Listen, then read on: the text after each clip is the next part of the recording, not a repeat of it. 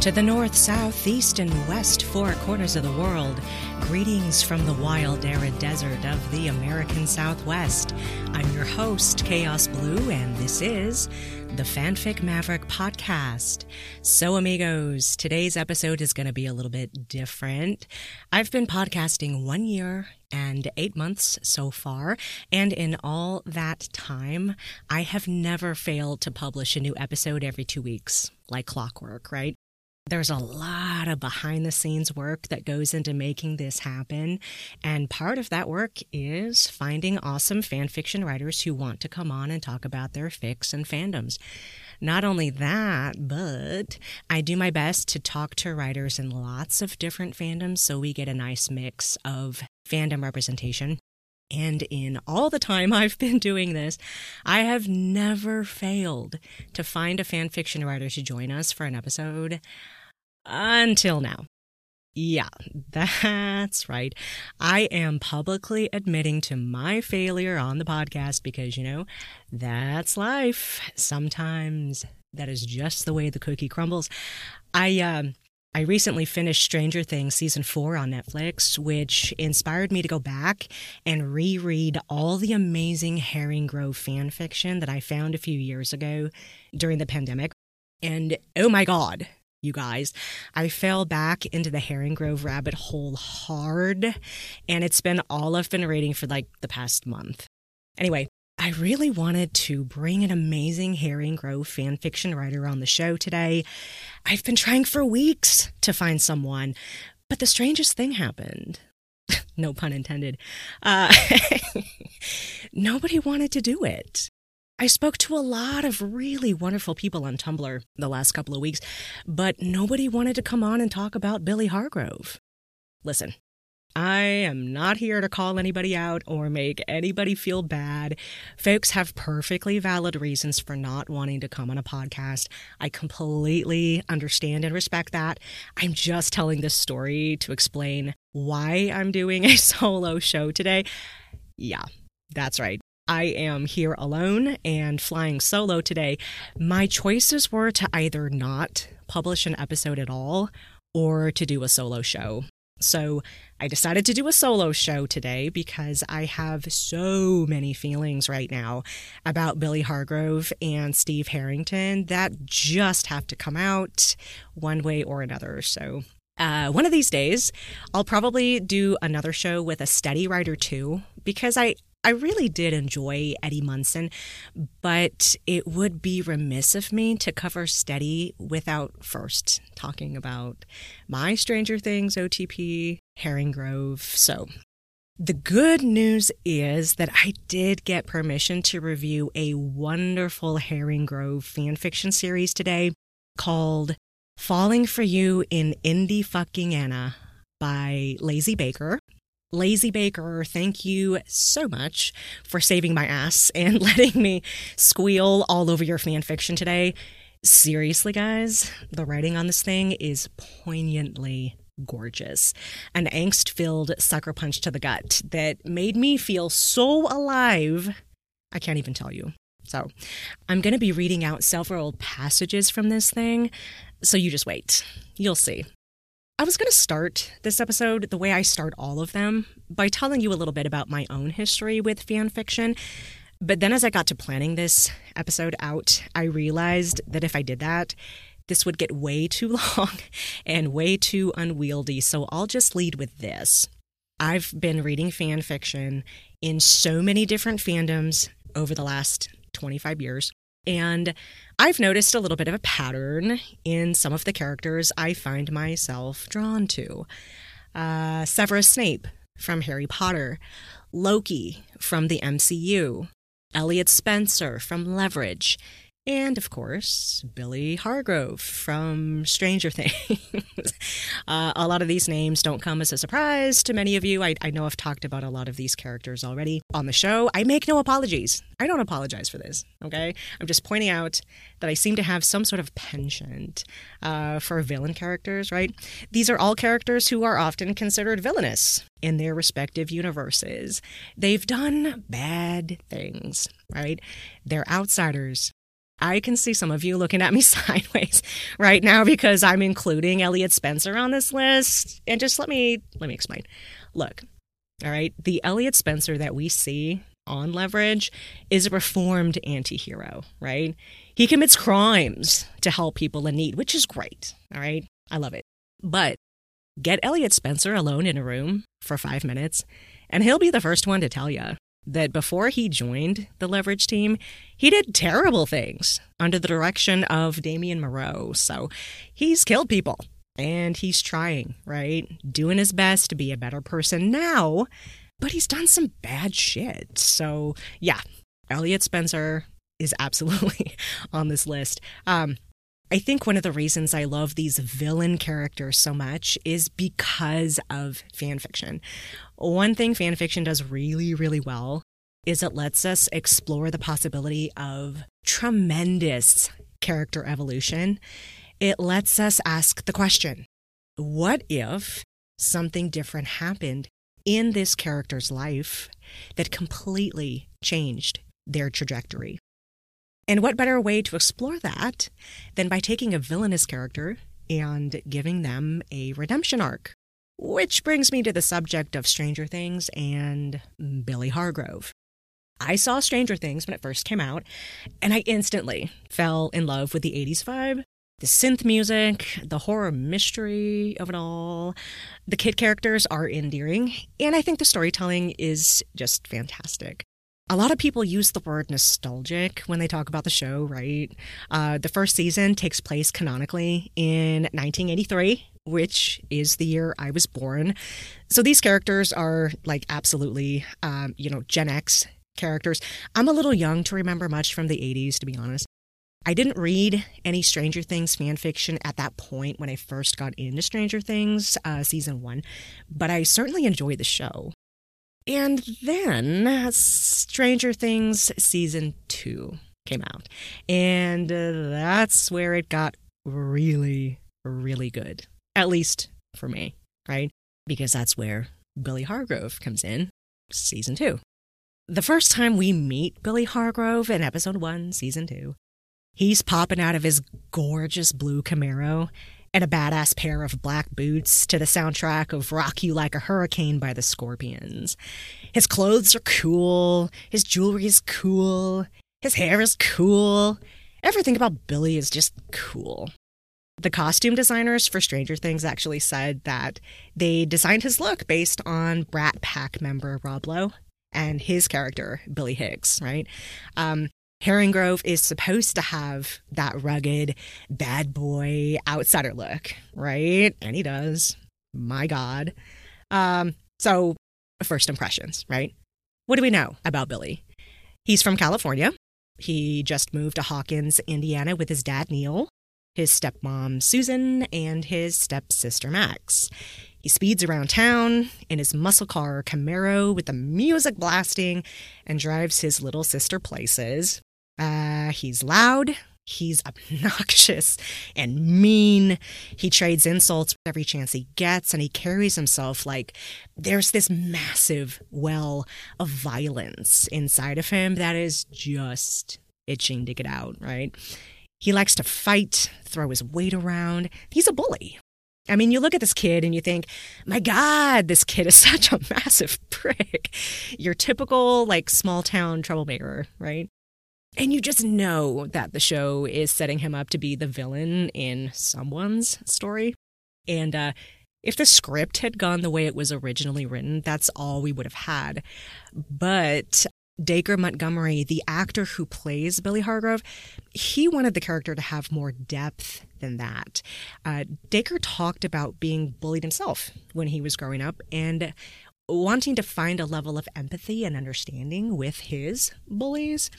So uh, Dacre wanted to humanize Billy, so he actually pushed for rewrites of the script that gave us insight into Billy's backstory and why he's so full of rage and hate.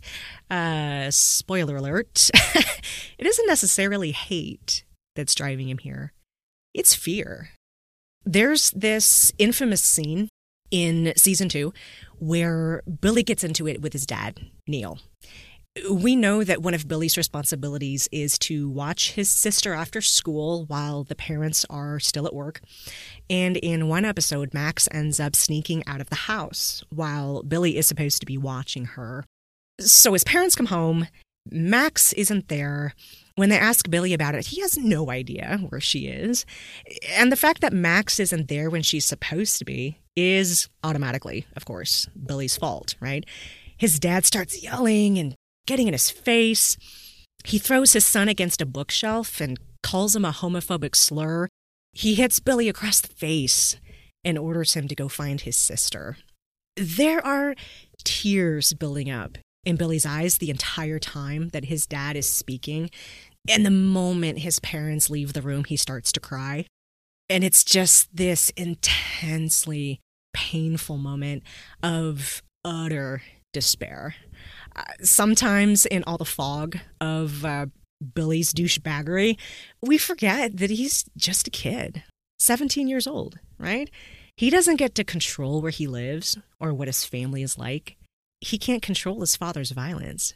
In the show, Billy does go out to look for Max, and he does eventually find her at the Byers house with Steve Harrington and the rest of the party, which, I'm just saying, I was the older sibling in my family too, and from an older sibling perspective, the whole situation smells super sus, all right? If I found my baby sister in a stranger's house with Steve the King Harrington, I would have laid my fucking hands on him too, all right? Just saying. And that's what happens, right? Billy and Steve get into this epic fistfight. Max breaks a vase over Billy's head and drugs him with a syringe cocktail. And then they all steal Billy's Camaro and escape off into the night, leaving him there alone and passed out at the Byers house. I saw this tweet recently where someone asked, "Can you imagine the shitstorm Neil must have rained down on Billy when he eventually made it back home that night on foot with no car and no Max?" And uh, incidentally, that's where LazyBaker's fanfiction series begins. The series is made up of three fics, and the first two are shorter, so I'm just going to briefly cover some of the highlights from the first two fics, and then I'm going to dig a little deeper into the meat of the third fic, yeah? So the first story in the series is called "We Can't Just Go On Running Away." And it starts right here with this scene in the first section. "It's a long walk back home. The lights in the house are still on. There's a very specific type of dread swelling inside of Billy. It's familiar and keeps him rooted to the curb until he sees a curtain in the front window move. He braces himself and expects the worst, and gets the worst.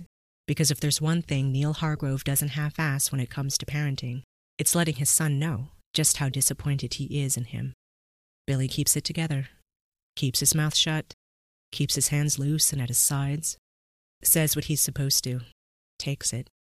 Shit happens, Billy thinks. The same fucking routine as always, and it'll happen again and again and again. So let's just get this the fuck over with already. He wants to pass out on his bed, and whatever tranquilizer Max shot him up with is wearing off, and he'd really like to ride the numbing train into sleep for the next three hours before he has to go to school, a test in chemistry he doesn't want to miss. But that's only if his dad doesn't knock him out first. Neil gets sluggish, his fists get slower, and eventually he tires himself out and takes Billy by the back of his jacket and shoves him outside, slams the door shut before Billy can even turn his head to look. Susan is crying somewhere in the house. Billy has to bite his bloody, split-open lip to keep from laughing." What a way to start, right? Yeah. So Billy's outside, smoking for hours, because he can't go back in. His dad shoved him out, right? Eventually, in the story, Steve and Max show up in Billy's car. Billy gets out to meet Steve on the curb. Steve is standing there with his, with his face all fucked up and that bloody murder bat slung over his shoulder, right? And it's funny because this is actually a pretty important little scene where Billy has this choice to make. Does he try to get revenge on Steve for making his whole night hell? Does he yell, spit out insults? You know, Steve doesn't back down from Billy in this scene at all. He plants his feet and he just stands there with that fucking bat. I loved this line right here, this one. It goes, Steve's confused, giving him that doish, wide-eyed look. But then his eyes harden and he's glaring, and the look he gives Billy right then fucking ignites the entire world inside of him. Love that line. Billy not might understand the full range of feelings that he's having for Steve right here in this scene, but he loves Steve's defiant fire, right? Loves that he's not backing down. So he invites Steve to go get high with him. And surprisingly, Steve accepts, right? This is where LazyBaker really starts to set up the tone and the dynamic for the whole series, and uh, I love it. Steve and Billy drive off somewhere secluded in Hawkins, and uh, I think it's the Quarry, actually, and they smoke a joint together. They trade barbs and insults back and forth the whole time, which is just fantastic. And there's this palpable tension. Um, Billy notices everything about Steve, and Steve notices everything about Billy. It's like this delicious love-hate relationship where they aren't friends at all, right? But they can't help being fascinated and intrigued by each other. So uh, the next day at school, Steve accidentally locks his keys in his car, and uh, Billy is the one who happens to be there in the parking lot when Steve realizes that his keys are locked in. Uh, so Billy picks the lock on Steve's car to get the door open, and they end up smoking another joint together afterwards, right? So that's two encounters now with Steve and Billy that don't end in a fist fight. It's just fantastic. And that's how the first fic in the series ends. And then there's the second fic in the series. It's called I'll Fall for You Soon Enough, I Resolve to Love. And uh, this fic opens with Steve. He's having such a hard time of it, poor dude. Uh, remember, per the canon timeline, this is the point where Steve and Nancy have recently broken up. Nancy is dating Jonathan now, which is a tough thing for Steve to watch. Then there's this epic fight with Billy and the Demodog. I mean, it's just been like this wild ride for Steve. The first chapter of this fic starts with Steve being really, really irritated because Billy is ignoring him at school, like not even looking at him, right? Not talking to him, just ignoring his presence altogether, which really rankles Steve because he wants to be noticed and acknowledged by Billy, you know? He kind of likes the way it felt before when they were smoking together and having their little talks. Uh, and now he's being completely dodged, which sucks, you know. So the kids and Steve, they go out to the woods to bury that dead Demodog. And then they go out for ice cream afterwards in the story. Uh, when they get to the parking lot of this ice cream shop, they find Billy in the parking lot, just kind of chilling alone in his car. Um And Steve is just really pissed off at this point about Billy ignoring him for like a couple of weeks or whatever. So he goes right up to Billy's open car window and throws a cookie at him. I think it's a snickerdoodle. Uh, a peace offering, he says. And you know what? It kind of works.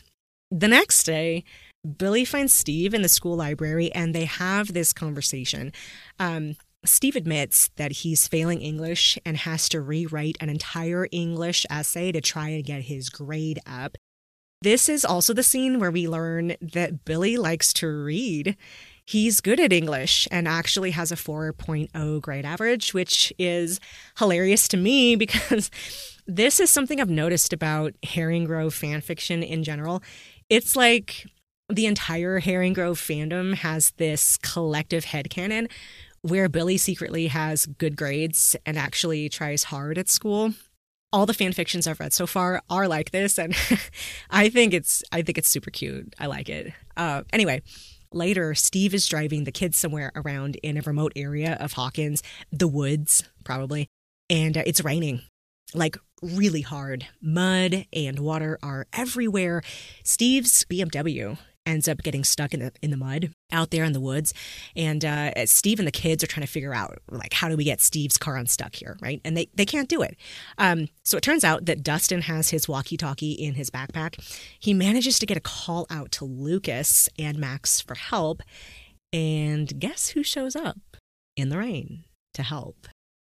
Billy Hargrove with Lucas and Max in the backseat of the Camaro.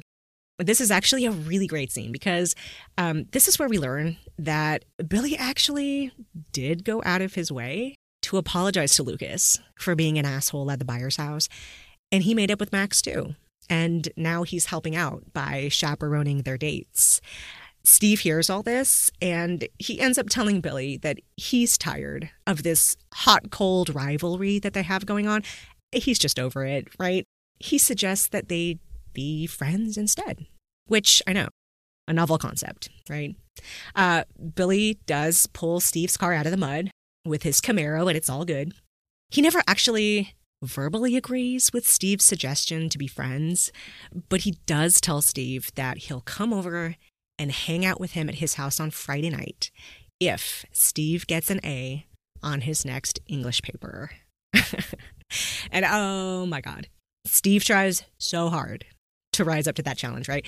He wants to get that A so fucking bad. He actually tries hard, and he studies, and he puts in extra time at the library. He blows off hanging out with the kids so he can work on this essay. And all this time, he starts to notice that suddenly, Billy isn't just ignoring him at school. Oh, no, no, no, no, no, no. Billy is actually randomly showing up in the hallways outside of Steve's classes, even when he has no reason to be there. Sus, right? But in a cute way. By the time Friday rolls around, Steve is so goddamn proud of this essay that he's crafted, and he's nervous because things have been going pretty well between him and Billy, and he just wants to get that A so Billy will come over and hang out with him like he said that he would. But then he gets his grade back, and it's not an A. It's a C. uh, well, guess what? Billy leaves a note in Steve's locker saying that he's coming over anyway. And on Friday night, Steve waits and waits and waits. But Billy doesn't show up when he said he would. And hours go by. It's past midnight, and Steve is absolutely sure that Billy has backed out at this point. But then Billy does show up hours late, only he doesn't show up conventionally, like through the front door. Oh, no. He climbs through Steve's upstairs bedroom window, high and piss drunk, and ends up cutting his hand up pretty bad on the window on his way in. This whole scene is so dramatic because it's the very first time that Steve sees Billy vulnerable, right? Billy's all fucked up on drugs and booze, and he ends up puking and crying in Steve's bathroom before passing out in there, and his hands bleeding out all over the place. It's a shit show. And Steve is so confused because Billy Hargrove is crying in his upstairs bathroom, right? Anyway, Steve gets Billy to wake up and then gets him cleaned up and takes care of his injured hand. And the whole entire time, Billy is so sloppy drunk that he ends up making some very drunken sexual advances at this point. Um, but you know what? Steve is such a gentleman.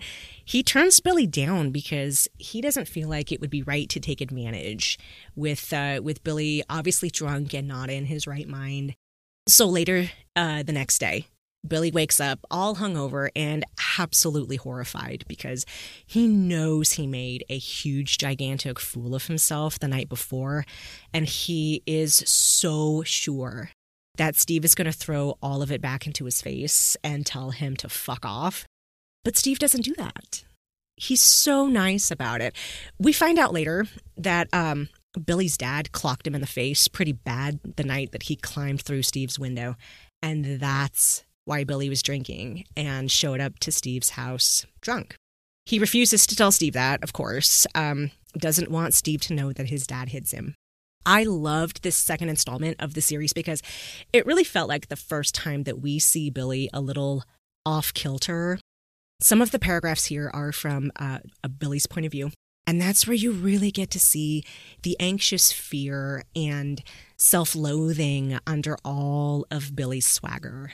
He may act like he really doesn't give a shit most of the time, but the truth is that he really does like Steve and really cares about what Steve thinks. Steve says they're friends so casually, and Billy just can't fathom that because Billy's whole world is violence and rage. In Billy's world, you can't just get into an epic fist fight with someone and then a month later they forgive you just like that. I'd say that Billy's mood in this middle fic is wary, yet there's this little spark of hope he's holding on to. And I think it's brave for someone like Billy to decide that a tiny spark of hope is worth exploring. So the next and final installment of this series is the largest yet, coming in at twelve long, glorious chapters. The meat of the story is here. And in my opinion, some of the most gorgeous paragraphs of the series are here too. It's called Take a Chance with Me. It Will Be All Right. So in this first chapter, there's this little detail that LazyBaker put in, which I love. You know how Billy has a pierced ear, right? Well, apparently he accidentally lost an earring while he was at Steve's house that night. Steve's dad finds it and gives it to Steve. But does Steve give that earring back to Billy the next time he sees him? Oh, no. No, no, no, no, no, he does not.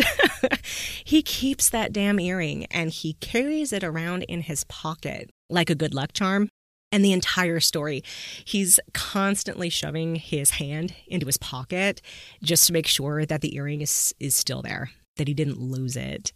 And I love this little detail because it reminds me of something. Um, Long, long ago, my beautiful ex-wife gave me a mood ring. It was one of those little rings you get out of a vending machine for twenty-five cents. But uh, I was having a little bit of a panic attack one day. She could see that I was having a hard time, so she gave me this dumb little mood ring, right, to make me feel better. It became my emotional support trinket. I carried that damn thing around in my pocket for years before we ever started dating. So uh, when I saw LazyBaker put that little detail into this story, it really just made me smile. Okay, so I need to set you up for this last fic really quick, just to recap. Um, up to this point, all the canon events from Stranger Things Season two, Episode eight have happened. This is Steve's senior year of high school. Steve and Nancy are broken up, and Nancy is dating Jonathan Byers. Okay, now, the thing I love about this third fic is the incredible Steve P O V that we get. It really digs down into where Steve's headspace is at this point in time. Like this paragraph here. It's Friday, and Steve may be dumb, and he may not graduate. But he's smart enough to know it's not the best idea to start the weekend off with telling his mom he doesn't want to go to college. And he is definitely not going to go to college.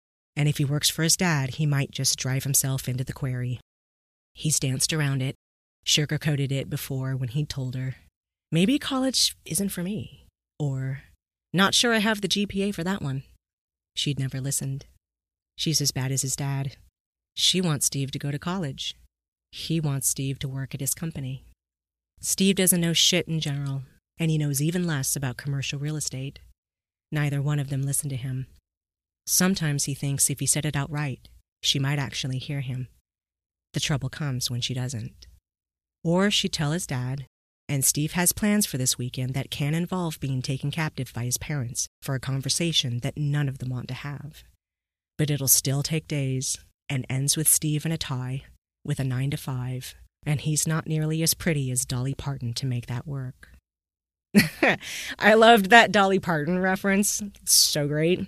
Or there's this paragraph here that I also love, this paragraph. Missus Cobb is serious, and she cares too much, and she's putting too many eggs in Steve's basket when she asks both of them, what do you want your future to be? She doesn't just memorize their names and remember the troublesome ones and the favorites who get A's on every assignment.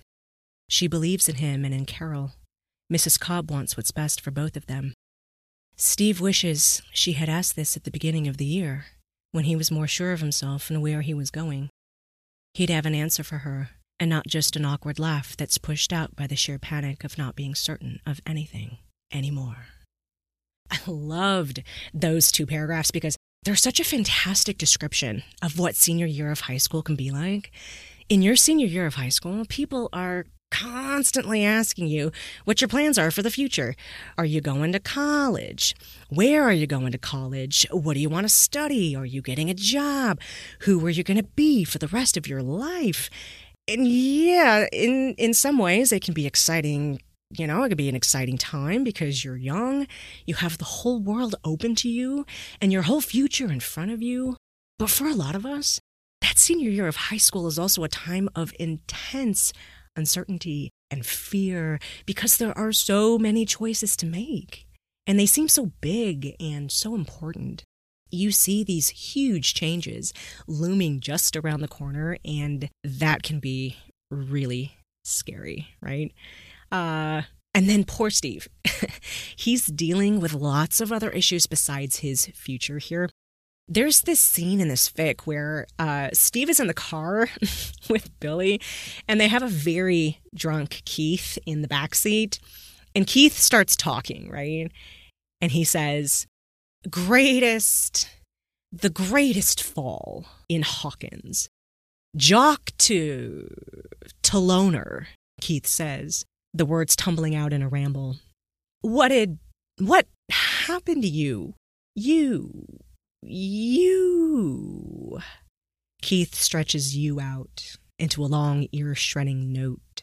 Billy reaches his hand back without taking his eyes off the road to shut Keith up, pushing him back into the seat.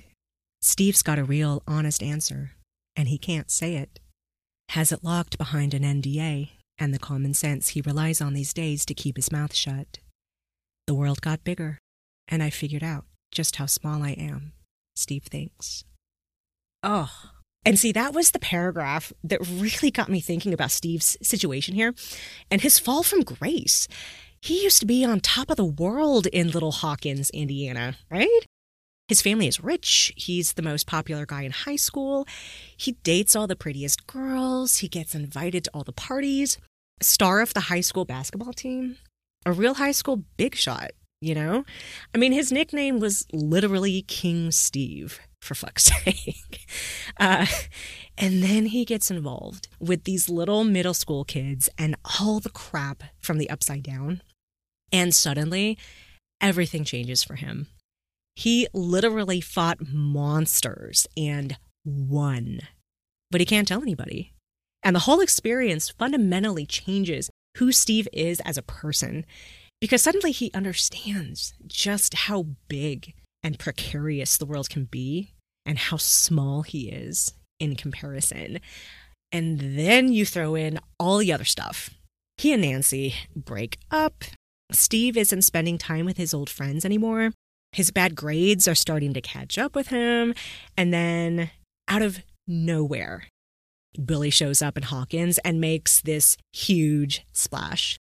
Everybody notices Billy. Everybody wants to hang out with Billy. Billy's a star basketball player, yada, yada, yada. His presence alone is enough to yank King Steve's crown right off his head. He used to be the high school kingpin, and now he's not.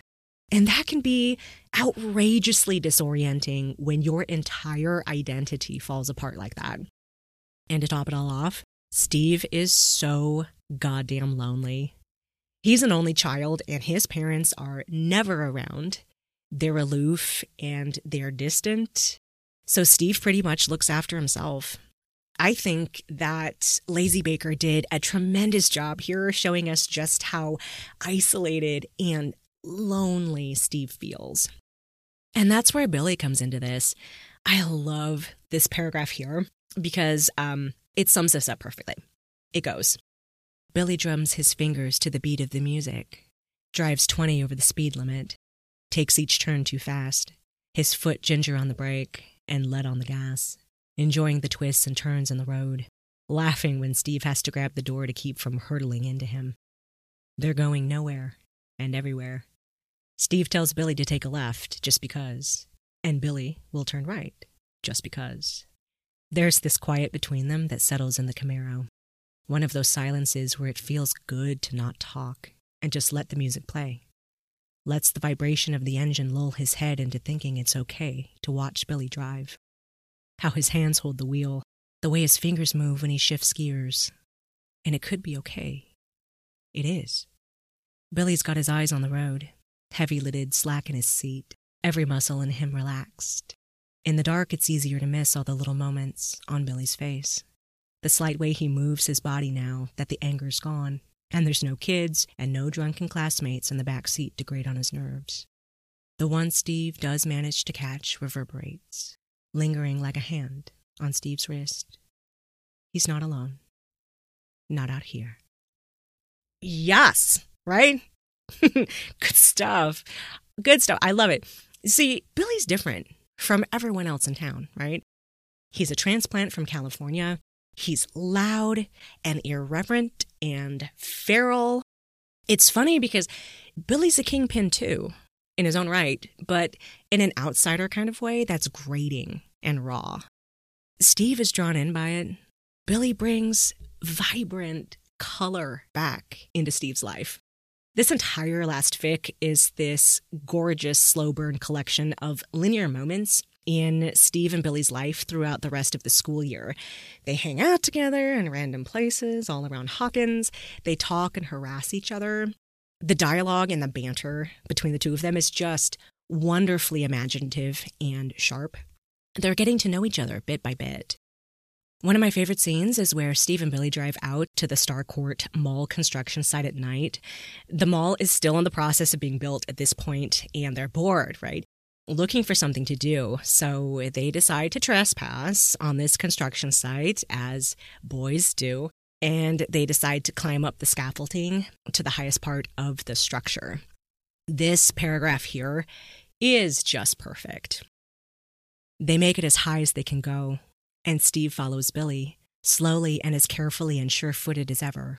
And when Billy walks out into the large metal beam to the very end and sits, his feet swinging freely hundreds and thousands of miles above the ground, and Billy glows, shining under moonlight with dimples and bright white teeth and ruddy cheeks and the happiest smile Steve's ever seen on him, that Steve returns. Genuinely, fully, he can't seem to stop. It's cold. But Steve doesn't feel cold. Billy's alive, in a way Steve didn't know he wasn't anymore. He feels warm. He might fall asleep tonight grinning. He can't imagine sleeping at all after this. And then the scene goes on for a bit, and it continues here with this next part. Steve pulls back, warms his hands under his arms, licks his chapped lips, focuses on the stars he doesn't know the names to. The horizon where the forest and the sky disappear into each other. Feels another fresh tug of disappointment and does his best to let it go. He admires the stars. For a moment, Steve settles. In his skin, in his place in Hawkins, in the roles he's meant to fill, the need to prove himself runs off. All the way up here, above the world and all those ugly truths, with Billy beside him, Steve finally sheds that itching anxiety he's grown so used to. And finds peace. He holds his arms above his head, fingers spread wide and welcoming. And when Billy grabs his shoulder, laughing and telling Steve, "You're fucking wild, man. Fucking wild." It feels a lot like flying. God, the imagery in this scene is just gorgeous. Because the only time that you really see Steve light up like this is when he's with Billy. There's just something about Billy being present that cuts through all of Steve's bullshit and grounds him. And what about Billy, anyway? Well, Billy has a lot of stuff he's dealing with, too. Imagine, if you will, suddenly moving from California to small town, middle of nowhere, Indie-Fucking-Ana. And look, I'm not dogging on Indiana, by the way.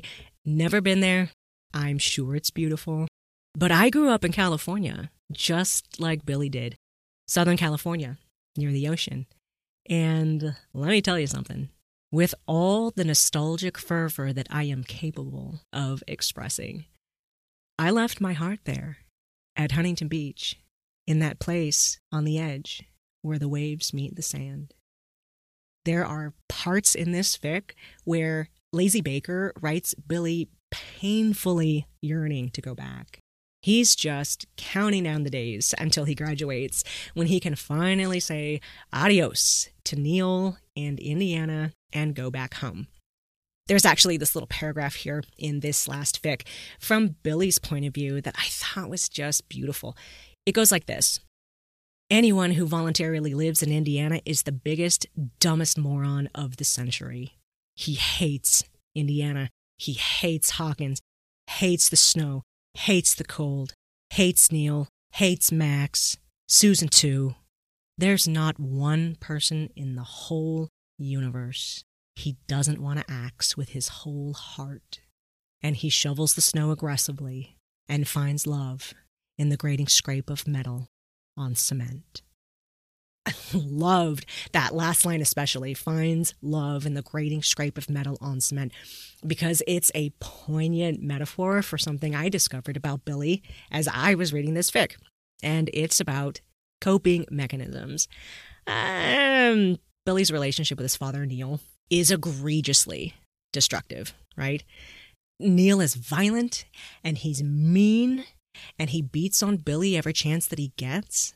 Billy's known he's queer for a while at this point in the story, but he has to hide that part of himself away because his dad will literally kill him if he finds out. And in the eighties, it was not okay to be out. So yeah, his home life is a mess. And the thing is, when it's your own dad doing these things to you and you're a seventeen-year-old kid, you don't have a whole lot of control to prevent it from happening. Violence is all that Billy has ever known. And so when his feelings become overwhelming, or when his thoughts become too much, or, you know, he starts feeling helpless, Billy has learned to cope with that by deliberately getting into fights, because then at least he can distract himself with a different kind of pain, a pain of his own choosing. There's this uh, this scene here in the fic that just shows this so perfectly. It takes place during winter break. School's out for the holidays, so Billy isn't seeing Steve every day like he normally would. He's been stuck at home with his abusive father, which I'm sure was its own special brand of dangerous. Billy just has to get out of the house. So he ends up going to some random party in a barn somewhere, and he's just buzzing to throw down, right? The scene goes like this. He grabs Tommy by his jacket, jerks him close, gets him staggering, feels his flinch, sees the bruises just under his collar, still there, still fucking there. Billy can taste copper on his tongue already, can hear the high-pitched ring in his ear. The heady rush of having someone push back seeps into his veins in anticipation, and Steve in his head. Dumb, annoying, golden boy Steve, bopping his dorky head to the pop music, knowing all the lyrics and singing all the words on key because it's good, Hargrove, branch out a little, will ya? Reminding him Tommy's a punching bag and it just ain't right. There's not a fight if there's no chance the other guy will win, Steve tells Billy. Just like he tells Billy, I like you, on a loop. Every single day for ten whole damn days now, with nowhere for Billy to hide and no way for Billy to convince Steve to run the other way. He's wrong. He's messed up. He's got it all wrong. Billy wants to rip his own hair out, to scream until he can't anymore, to gas it to Steve's and grab him by the shoulders and shake all of that supposed common sense back into him. He tries to ignore the Steve making Billy's head his home and does just about as good a job as he did with the real Steve. I like you. Billy can feel Steve's hand on his arm, his fingers in his hair, the heat of his body and his hands steadying the hurricane wreaking havoc inside him. Simple as that. Easy as that. Jesus Christ, Billy wants to die. Billy shoves Tommy away. His back hits the barn wall with a hard thud and he grabs onto some kid nearby to pull himself up, scrambles to his feet to flee. Billy swings around, heaving. The barn's packed full of people. Plenty of second choices, and he's quick to make his decision. Goes off instinct. Sniffs out the top dog who's not all bark. So yeah, Billy gets into a fight here in this scene with the biggest guy he can find. And then LazyBaker writes this. And he feels stellar. Like this, it's the best he's felt in days. Or that tab's finally fucking giving him some kick. Tomorrow he'll be sore. His bones will creak. He'll be pissing blood, chewing gingerly at whatever new recipe Susan wants him to try. And he'll be lucky if he hasn't broken something. Has no idea what he'll do if he did. But right now, tonight, all he is is a body with two feet on the ground, topped off with an empty head, worn out, wrung dry, and left quiet. I loved this scene so much because it shows Billy falling into this usual habit of his, his usual coping mechanism of getting into these fights when his brain starts itching. But these scenes also show Billy starting to notice that Steve's physical presence in his life has the same effect, but without the violence. Did you catch that? Steve's hands steady, the hurricane wreaking havoc inside him. Simple as that. Easy as that. There's another paragraph in here somewhere uh, that hits the same theme, because I love hitting the same themes, and it goes like this. That ugly thing inside Billy shrinks when Steve's breathing the same air as him. That storm breaks. The chaos is different. It blooms inside him, warms him in the Indiana cold, and keeps him from falling on his ass. Steve says, "I like you," in his head. Billy wants to say it back and mean it in every way there is. I love that. I love that line, in every way there is. So gorgeous. There's just one little problem, though, with this. Billy doesn't think he deserves a happy life with Steve. Like, at all, right? It's pretty clear, per the subtext of this fic, that Billy has a pretty low opinion of himself. Uh, remember the part I mentioned in the second fic of the series where Billy climbs through Steve's window on a Friday night, right? He didn't go over there to declare his feelings for Steve or to ask him to be boyfriends or anything like that. He went over there fully intending to have a one-time encounter with Steve Harrington because he's absolutely convinced that he doesn't deserve any more than that and cannot fathom a world where Steve might actually like him as much as he likes Steve. There's this little scene here in this fic that kind of shows this, where uh, Billy says, "I'm not some fucking idiot who can't see shit for what it is. I know I'm hard to like. Can't say two words without pissing someone off." "That's a load of bullshit," Steve says. "And none of that means it's impossible. I mean, look at me. I like you." Billy looks at him, startled, wide-eyed. Steve can see the whole ocean. His heart thuds, shakes his eardrums, knocks him back. Oh, and then there's this scene in another part of the fic, along those same lines. Uh, it goes like this. "You gotta stop." Billy's voice cracks. "Giving me shit, being nice." Billy spits the word out, disgusted by it. "Man, not one thing is right about any of this." Taken aback, Steve reels. "And what's this?" he says, quiet, then loudly. "What do you mean by this, Billy? If you don't say it, I will." Billy shoves the bike to the asphalt.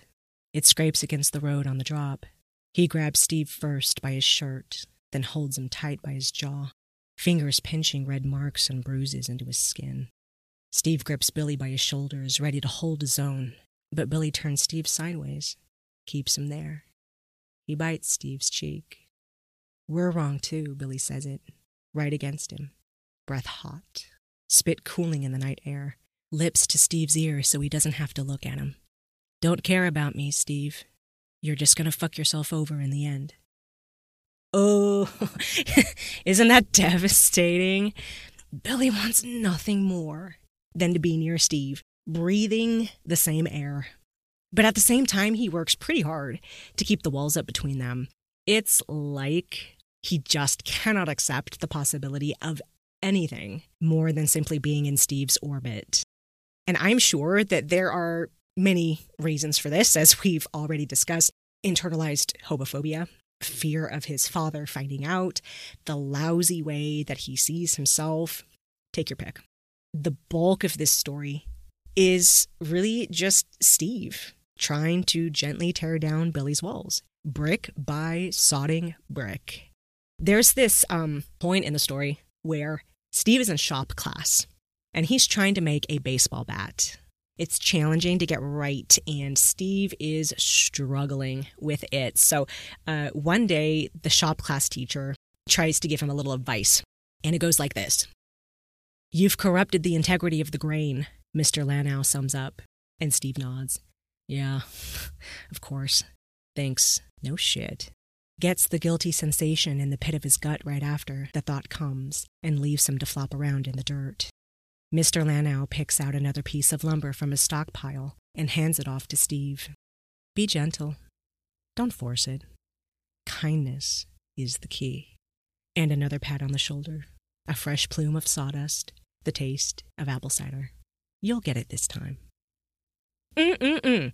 And the thing is that this woodshop advice becomes this metaphor for Steve's entire relationship with Billy in this fanfiction. Kindness and patience really are the key to winning Billy over in time. I think that this paragraph here sums it all up best. It goes like this. Billy's rough around the edges, rough nearly all the way through. He's mean. He's an asshole. He tries. He's the guy that sticks around and makes Steve laugh and makes him realize there's parts of himself he still has to meet. I think that last line may have been my favorite in the entire fucking fic. I wish the same thing for all of us, really. If you haven't already, I hope that you all meet someone someday who will show you parts of yourself you have yet to meet. This fic series is sweet, and it's wonderful, and everything you could ever ask for in a slow burn like this. I loved watching Billy melt bit by bit, and I loved watching Steve meet new parts of himself in the process. I wish that I could read this entire fic out loud and tell you every little thing that happens, but we would be here a really long time if I did that, so I won't spoil the ending for you, but I can promise you that the ending is beautiful and satisfying, and I can't wait for you to read the last three paragraphs of the fic for yourself. Before we end off, I wanted to say a, a few more things about Billy Hargrove. I know for a lot of people, Billy is a complicated and controversial character. He's hard to love for all of the same reasons Billy thinks he's hard to love. It's funny when you think about the similarities between Steve and Billy because, remember, Steve started out as an asshole, too. Remember season one? He was absolutely awful, right? The difference is that Steve was given a canonical second chance at redemption because he was allowed to live and evolve from where he started. Billy was not given that same chance in canon because they killed him, and he was only seventeen years old when he died. I was a teenage dirtbag at seventeen years old, too, okay? I barely knew the difference between my head and my ass. But time is sometimes the gift that we need to evolve and change into something better. I like to think that Billy could have changed too. He could have healed the pain and the rage and gotten better if he had just been given the chance. So I suppose that's where the magical power of fanfiction comes in, right? You Harrington fic writers took this kid and you have held him so gently in the palm of your hands. You've imagined him a future that isn't bleak, a future that all of us who can relate want to believe in, for Billy and for ourselves as well. There's this article that I found the other day by Virgil Rose, published June twenty-second on medium dot com. It's called The Queer Rage of Billy Hargrove. I'll post a link up in the show notes in case you want to read it. It's excellent, but um, there's a part of the article here where Virgil says, quote, Billy Hargrove is a complicated character. I might be labeled problematic for this, but I can't be quiet anymore. Dacre Montgomery fought for Billy Hargrove to be more human than the Duffers wanted to write him. So, to Dacre, even if you never meant to, you gave a closeted queer trans man the first glimpse of the trauma and rage he kept bottled up inside. A rage that was, quite frankly, killing him. And I'm not the only one. You have given a community a character in which we can see ourselves and our queer rage for the very first time. And I, for one, will never be able to thank you enough. Close quote. And when I think about Billy's rage, I often go back to Billy's death scene at the end of season three, when Billy faces down that monster for the final time. You can see in his eyes that he's not just facing down the evil from the upside down. In that moment, Billy is facing down every instance of fear, pain, and violence that he's ever experienced. He's facing down his father and his mother and every other person in his life who ever failed him. And he does not meet his death quietly. He does not go gently into that good night with a whimper. He goes there feral and defiant and howling. That word, by the way, always makes me think of that famous poem, Howl, by Allen Ginsberg. I won't read it, uh, but it's an excellent poem, protesting exploitation and repression. I'll link it up in the show notes in case you, you want to see that. But I think that Billy Hargrove got under my skin so fast because there's a little bit of Billy in me too. In all of us, really. It's that helpless rage that we feel sometimes about all the shitty things that happen to us on this dumb little planet we call home, and how we're powerless to stop a lot of it. The difference is that most of us hide that rage. We keep it in. We keep it hidden. We don't let it out like Billy does. And maybe that's why I like him so much. He really doesn't care about niceties or fitting in, doesn't really give a shit about socially acceptable ways to express his feelings. And maybe there's something liberating about that. Maybe, just maybe, every now and then, we all need to look our own monsters in the face and howl. One last shout out to the writer of this fanfiction series. Thank you, LazyBaker, for letting me romp around in your universe today. I'll have a link to the fic series in the show notes, so please go read the series if you haven't already. Give LazyBaker some love. This is Chaos Blue signing off the air. You can find the Fanfic Maverick online at fanfic maverick podcast dot com, and I can be reached at fanfic maverick at gmail dot com. Thank you all so much for listening. Don't forget to subscribe, and I will see you next episode. In the meantime, keep on rolling.